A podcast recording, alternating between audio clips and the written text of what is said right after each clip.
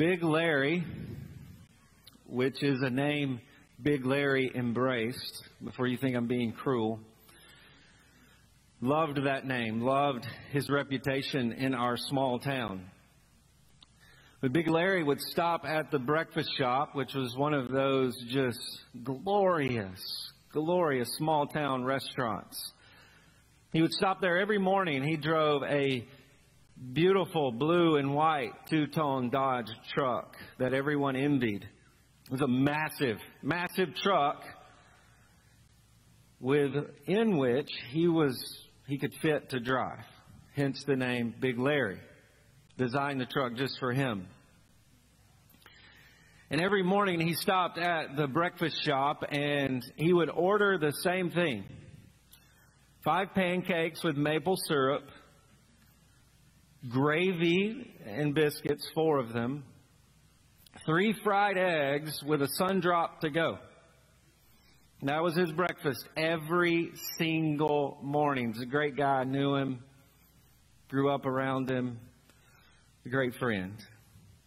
But most of his life, this is the same waitress would wait on him every morning most of his life. And when he would walk in the door, she would know what he wanted. And she would see him, and she would turn around and just go get his order and bring it to him. And he would hang out at the breakfast shop and eat this extravagant breakfast every morning. And then all of a sudden there was a new waitress. The other lady retired, and then there was a new waitress who came in, and she didn't know Big Larry, so she began to ask him what his order was every day. He would come in and she would write it down and she would go get the order. And then after, 4 or 5 days in a row, she just kept asking him his order. And he got to a point where he said, "Listen, I've ordered the same thing here my whole life, every single day. And everybody who works here knows it. You don't even have to ask me. And by now, you know what my order is going to be when I walk in the door. Are you going to keep asking me what I want for breakfast?" And the waitress responded, "Oh, Larry, I know what you want by now. I just think you need to hear yourself say it every day." Which he laughed, and it was a joke, and they grew into a great friendship. Now, I wish I could say that saved Larry's life. I don't think it did.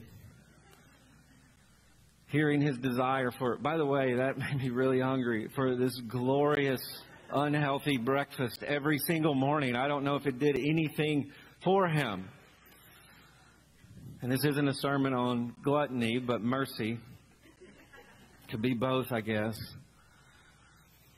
But 3 times we have seen Jesus warned the disciples, "I am headed to Jerusalem." It's recorded 3 times. He probably said it more than 3 times.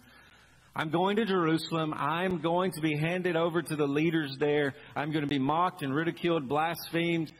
I'm going to be convicted on a trumped-up trial. I'm going to be handed over, crucified. And I will raise from the dead." And every time it seems as though Jesus tells the disciples what is coming, his disciples, as Mark records it, respond with their desire for greatness. "I'm going to be crucified," and the disciples say, "But we want to be great. Make us great." And it is as if they are not hearing the promise of crucifixion. Now, by now, Jesus knows exactly what they are thinking. Jesus knows how blind they are to what is about to happen. And yet he continues to ask them the question, "What is it that you want me to do? What is it that you want me to do for you?" And they continue to say, "We want you to do whatever we ask. We want to be great. We want to be great." And as we hear them say it, we go, "Oh, that's not right. They shouldn't be saying that." That should not be their response to the crucifixion. Do whatever we want. Make us great. But now as Jesus, we get to chapter 11, he will begin walking to the cross. And we're going to wonder why at the end of the day there's only one disciple left as he is being crucified and brutally beaten. But at least we've heard them say it. They want to be great. And Jesus has forced their hand that they have to say it. And they've said it over and over again. But their problem is blindness. Now, in this section of Mark, he sandwiches the story of two blind people that Jesus heals. And it is a section where he is preparing his disciples to follow him to the cross. And yet the point of all this is they are blind to what they are seeing before their eyes. They are blind to what God is calling them to do, what Jesus is calling them to take up their cross, and they are blind to this whole thing. And so it's no mistake that Mark places the story of two blind men in and around the section where he is teaching the disciples. And it is no mistake, as we see this story of Bartimaeus, that this happens right before they begin to trek to Jerusalem. Because we see the disciples' problem. And at least we get to hear them say it. Verse 46. And they came to Jericho. Jesus and his disciples, they come to this city. And this is kind of the last stop as they head to Jerusalem.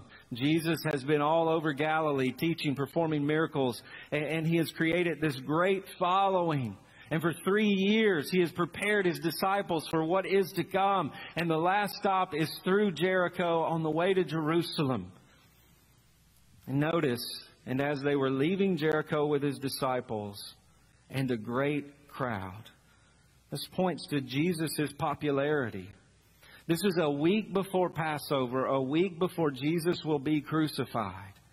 And yet Jesus still has a great crowd follow him. People who have probably planned and taken vacation days.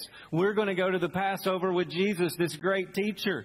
That's who we're going to go to Jerusalem with this Passover. He's going to be our tour guide. It's going to be great. We're going to see all of the great things in Jerusalem. And yet they don't understand what is about to happen. They are blind to what they are about to see. Now the road from Jericho to Jerusalem, it was 18 miles, worn path, back and forth. People were on it all of the time. We know the story of the Good Samaritan. It was treacherous. It was a place that weaved in and out of rocks and down valleys and across deserts. And so bandits and thieves were along the way. It was a place where rabbis and religious teachers would go to meditate and fast. And so here they leave the city of Jericho, headed to Jerusalem. And what will be Jesus' last miracle before he is crucified? Notice the text. Bartimaeus, a blind beggar, the son of Timaeus. Now this is kind of redundant. Bartimaeus, it actually means son of Timaeus. It means son of honor. And when we think about all of Jesus' miracles, everything Jesus, the signs and wonders he performed for people, there were only two people who received his miracles that are named specifically. One is Lazarus, and then here is Bartimaeus. But notice he is a blind beggar. In this culture, blindness was viewed as a curse, and it was usually associated with sin. And so those who were blind had to be shunned outside of the city. They had no work. They had no means to provide for themselves. And so all they could do was line the streets outside of the city and beg. And Bartimaeus, a blind beggar. Isn't it interesting? His name means son of honor. Outside of the city, sitting by the roadside as Jesus begins to travel. And there would have been other beggars there. They would have lined the streets. This is just what you did. Covered in their cloaks, barely peeking their head up with their hand out, asking for money, asking for anything. And I know the story sometimes turns into a cute cartoon. Like in my house, when someone's looking for something and it's right in front of them, we call them a blind Bartimaeus. I don't know if y'all do that in your home or that's just something Danae does, but it's kind of a cute, cartoonish way to think about this. But this wouldn't have been cute. The same way when you pull off the interstate and you see the guy standing there with the cardboard sign that says, "Need a little help, God bless," and several words are misspelled. And you look over and your heart sinks. And there's a tinge of sickness in your soul. And you begin to wonder, why is he there? Selfish, probably drugs. Maybe he's one of the scammers that we hear about. As you pull up and you go by him, you pretend that you're checking your cell phone so you don't have to look him in the eyes. It would have been the same situation for Bartimaeus. Thousands of people walking by to Jerusalem who would have ignored him, would not have looked over at him because they would not want to have seen Bartimaeus. His whole situation would have been disgusting to them. And yet, we look away so often because we're scared. We don't want to be that person. We don't want to think about what happened there. The helplessness kind of bothers us. And yet this story is meant to bother us. Because Mark puts it here to communicate a reality to us. We are the ones who are spiritually bankrupt before God. And if you can't see yourself spiritually in that situation, then Jesus ain't going to stop for you.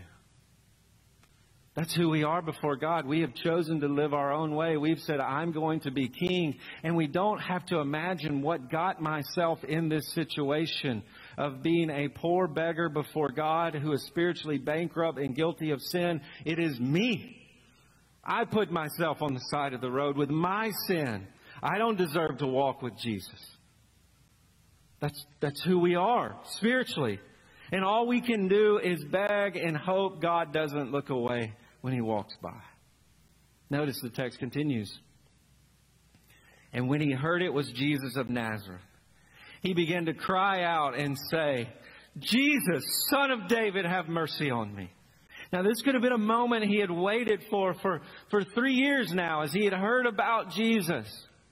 And he hears of a crowd that is moving outside of the city, and all of a sudden there are thousands of people, and he hears the commotion, hears the commotion, hears the commotion, and someone is saying, "It is Jesus, Jesus of Nazareth." And all of a sudden there is hope and joy in his soul that he has been waiting for so long. This is the Jesus of Nazareth.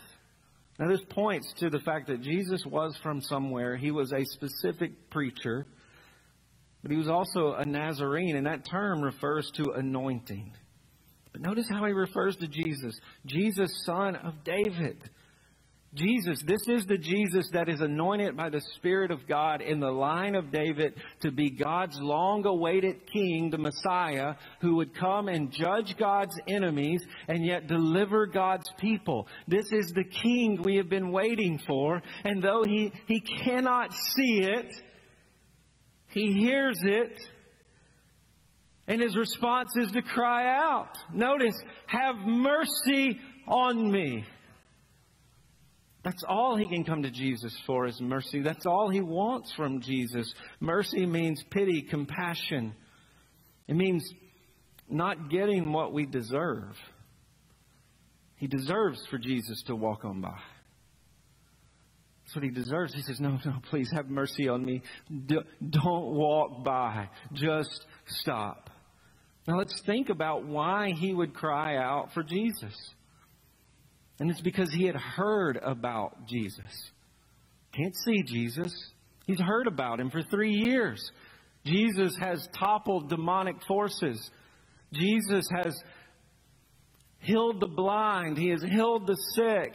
He has controlled nature with his voice. He has raised the dead. He has declared his authority over the Sabbath and the law. He has heard about Jesus. And that's where our faith rests, is in what we have heard about God, what we have heard about Jesus according to the Word.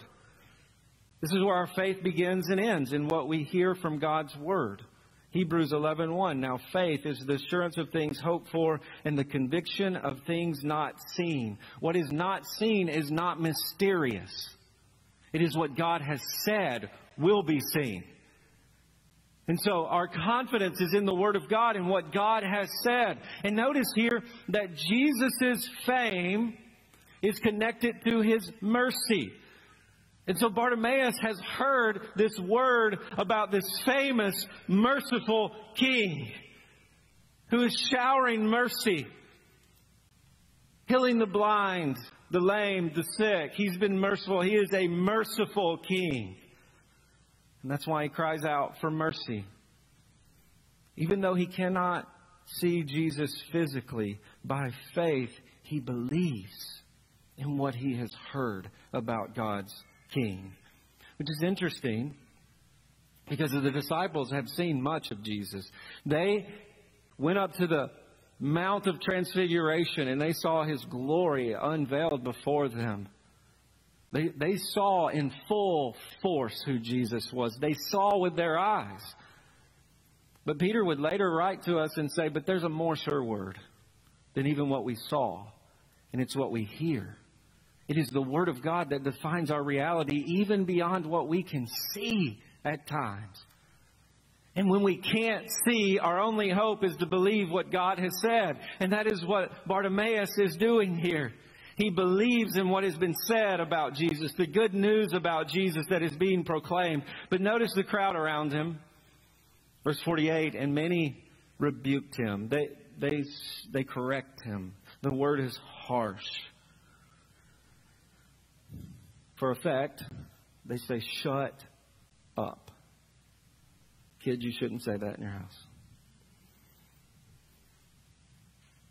Stop talking. Sit down and be silent. Now, at this point, there were other beggars there, but this beggar had become obnoxious to them. But notice what he does. He cries all the more. Son of David, have mercy on me. He will not be denied the ear of Jesus. I'm not going to be quiet. I can't see. I can't move. I can't find him. But I can cry for him. This may be my only chance.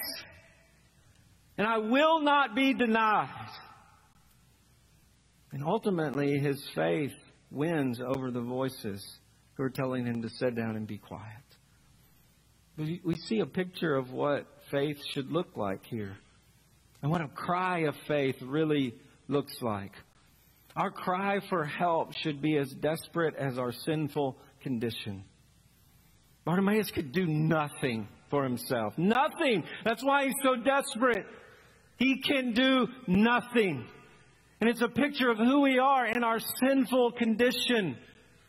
But you will only cry out with such desperation if you really understand your sinful condition. And there's so much in your life in the world that is trying to get you to deny your sinful condition.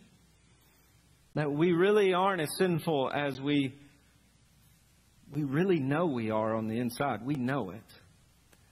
You see, if sin is just a mistake, there's no desperation.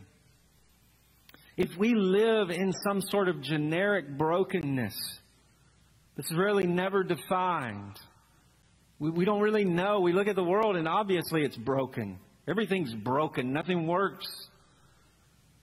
It's kind of abstract. If sin and our condition before God, it's not really sin. It's just that we're not living our life to the fullest. That's what you'll hear a lot preached today. They want to say sin, but you could live a more full life if you followed Jesus. If that's your need, there's no desperation there. You can take it or leave it. If our condition is just defined by what others have done to us, which it is true. Many of us here today have been hurt by others. We are victims of the sin of others, and there is real trauma in our life.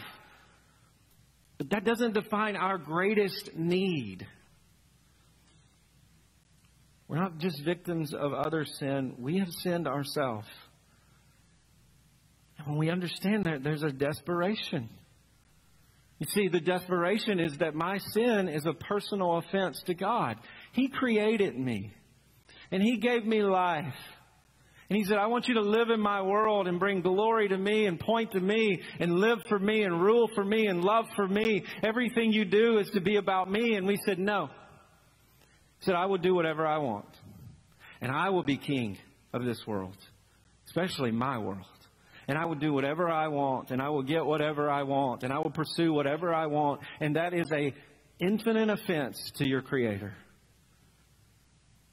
And it is personal with God. You, not just generically around the room, have sinned against God.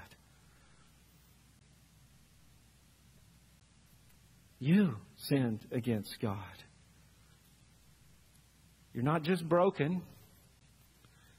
You broke it. You broke you in your sin.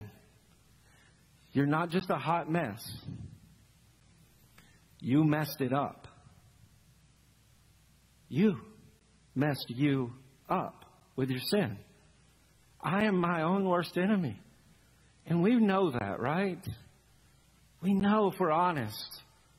My desires are what are wrecking my life and ultimately have separated me from God. And I deserve to be separated from Him forever. And if that is true, that means that we cry out in desperation. If you feel that, you feel the desperation there. And your only hope is to cry out, have mercy on me. My only hope is that you would not give me what I deserve. I deserve your judgment and to be shunned in hell forever. God, please have mercy on me. I did it.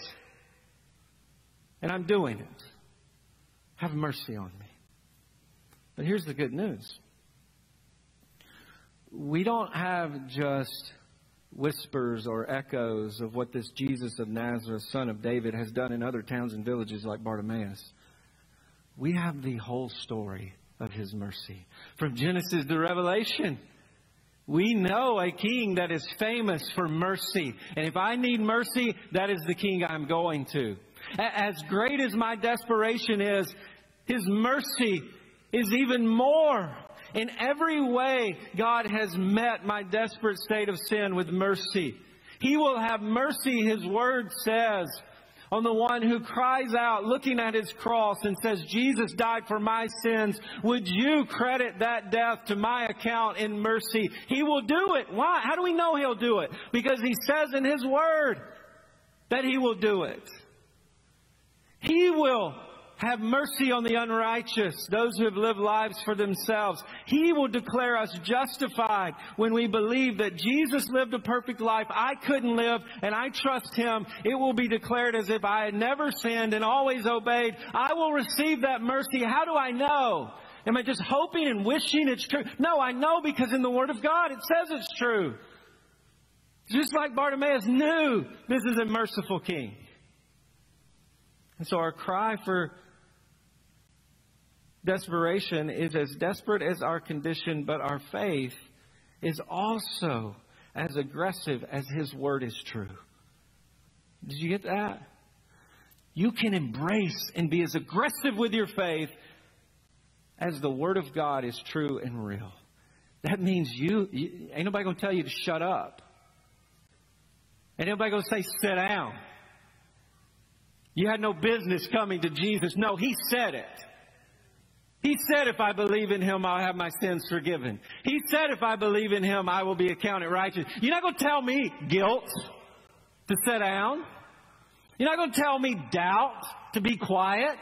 No, He said it. So I'm going to believe it, and I'm going to embrace it, and I'm going to be as aggressive as I can crying out for it, because it's real according to the Word of God. That's what faith looks like. And Listen, some of us need to ask the question, am I believing the voices of guilt and doubt? Am I believing the sin that is rehearsed in my head that I've done? Am I doubting because I can't do what is right? Am I believing those voices, or am I believing what God said? Well, you can aggressively believe what God said, just like Bartimaeus. He is famous for mercy. Notice the text continues, and Jesus stopped. There were beggars everywhere. There were people everywhere. And Bartimaeus is so loud above everyone else, he hears him. And it stops Jesus in his tracks. And he directs his attention to him. And notice, this is so beautiful. Call him. And the disciples said, who? Call who? The blind guy behind everybody else who can't move, and he's covered in his cloak. Go get him. And notice, they called the blind man and they said, take heart. Can you imagine? He can't see.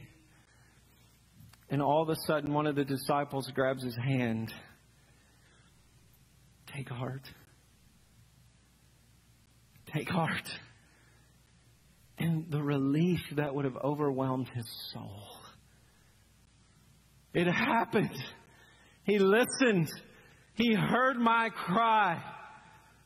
It means to have joy. It means to rejoice. Get up. He heard you. Can you imagine the release of angst?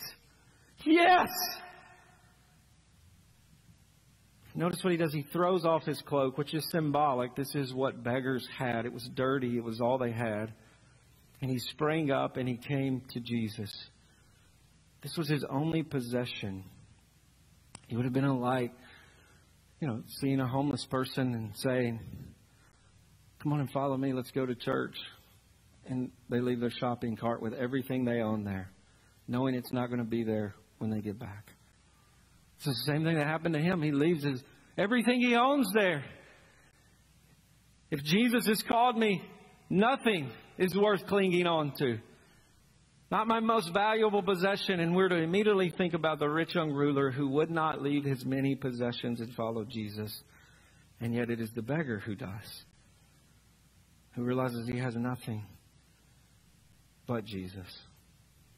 And notice, he comes to Jesus and he says, what do you want me to do for you? Now, have we heard that before?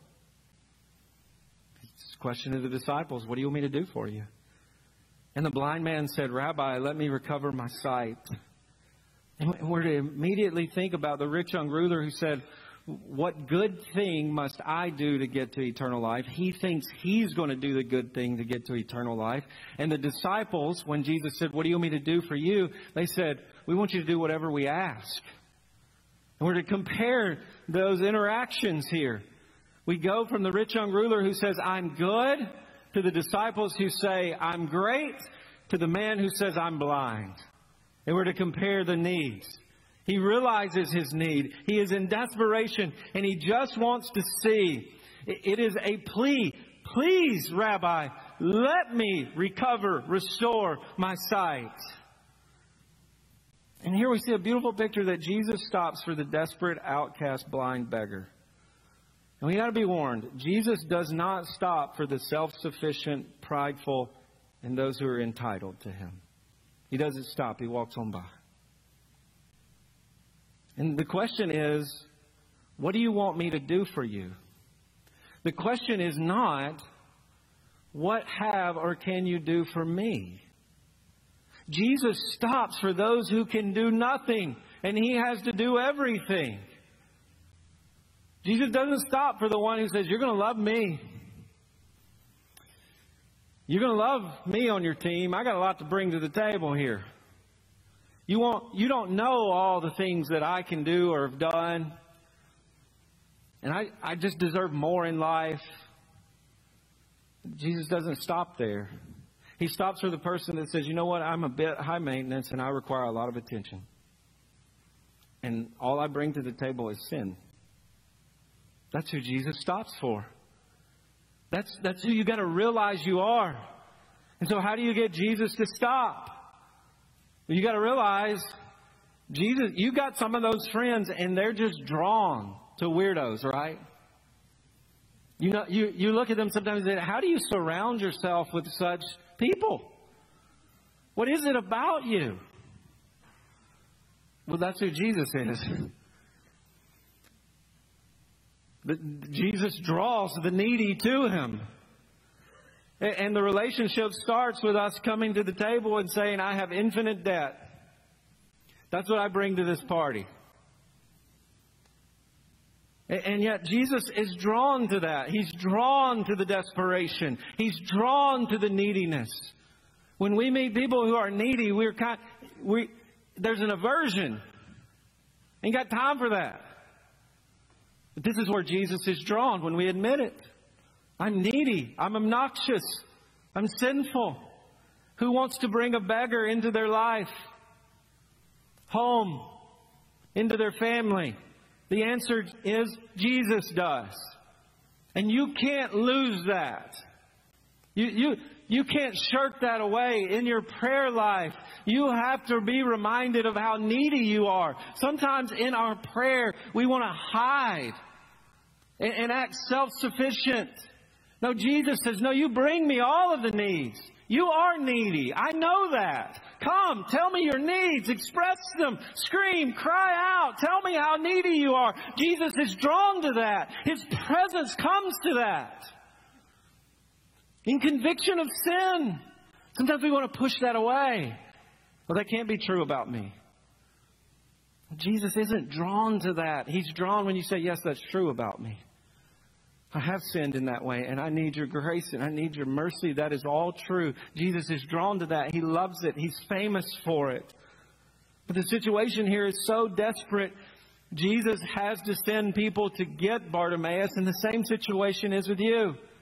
Your situation is so desperate, you're not coming to Jesus. Folks got to come get you and bring you to Jesus.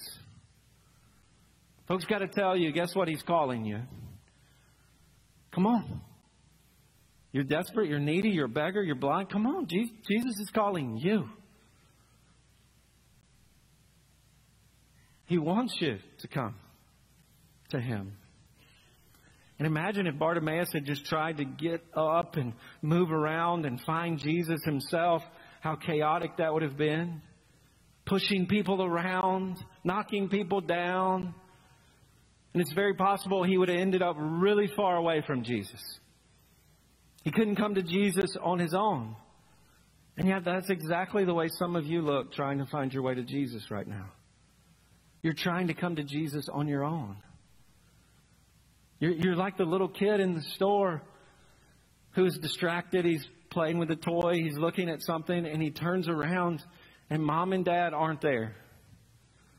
And there's panic in his soul. And what does he do? He begins to look around. And he goes down one aisle, goes down the other aisle, goes down another aisle. And before he knows it, he's lost. And some of your acts of righteousness are what is causing you to feel so lost, because you're trying to find Jesus through just being good, coming to church more, praying more, doing all of these good things, and you end up in a place so much further away from Jesus than if you just sat down and cried, Jesus would find you. He would find you. You end up in a place of self-righteousness where look what I'm doing. You end up in a place where it's just not enough, and you're desperate. When if you would just cry out, I am lost. And Jesus would say, I know, I just needed you to hear you say it. And he would come find you. Notice, the text continues. And Jesus said to him, go your way. Your faith has made you well. Your eyesight is restored. And immediately he recovered his sight. Can you imagine that moment? The first person he sees is Jesus. This is a picture of what heaven's going to be like. The first person you see is Jesus. How amazing. What glory. But notice it is his faith in the word. I knew you would do it. I knew you would be merciful to me. And now he can see. But notice the progression here. The beggar is on the way. But then Jesus says, go your way. And notice what way he goes. he follows him on the way. That's why Jesus held him. It's not so he would run along and go wherever. It's so he would take up his cross and follow him to Jerusalem, to the cross. The beggar on the way goes his way, which is Jesus' way. And that's the nature of our prayer of faith. Jesus, just make my way your way. Jesus says the road to glory is marked by suffering. It means taking up your cross and following him. And if we're going to be a witness for him, it's going to involve opposition, awkwardness. There's going to be situations that are hard. As we go out and we share the gospel and we live for him, we're going to be hated. We're going to be shunned in certain situations. If we pray, Jesus, make my way your way, that's what we're asking for. To follow him to the cross. And so how do we do that? Well, if I can just see you, I will follow. Just let me see Jesus and I will follow. If I can see you, I will go wherever. That should be your prayer every morning when you wake up. I don't know what this day has in store for me. I don't know the opportunities I'm going to have to share the gospel. I don't know the difficulty that's going to come in relationships. I don't know what I'm going to have to do today. But Jesus, just let me see you. Let me see you. If I can see you, I'll go wherever. If I can see you, I'll do whatever. Because when we see Jesus, our desires become his desires. And we begin to look at the world around us and we say it's full of cloaks that need to be shed. There's nothing of value that we cannot leave behind to follow him. And if I can see him, I will suffer and I will sacrifice and I will serve others. If I can see him, it's when I'm blinded that I want to just be left alone on the side of the road, clinging to my possessions. But this is only possible because Jesus' way became our way. Our cross became his cross. You see, Jesus was headed to Golgotha, headed to a place where he will become what Bartimaeus was on the side of the road. There will be a trade-off. Bartimaeus gets everything Jesus has to offer, and Jesus endures everything Bartimaeus deserves. He will become the outcast on the side of the road on a rugged cross, enduring the wrath for our sin so that we can become sons of God. He will become blind to God. He will become blind to the fellowship that he has had from the very beginning with the Father, with the Holy Spirit. And he will cry out, my God, why have you forsaken me? I can't see you in any of this. So you will never have to be forsaken. He will become the beggar. Father, forgive them. They know not what they do. Based on my cross and my righteousness and my resurrection, please forgive them. He will become the beggar for us. So we are granted his forgiveness accomplished on the cross. See, the issue for the disciples is that they are blind to greatness. And the answer, what do you want me to do, is make me great. And you know, God asks us that every morning.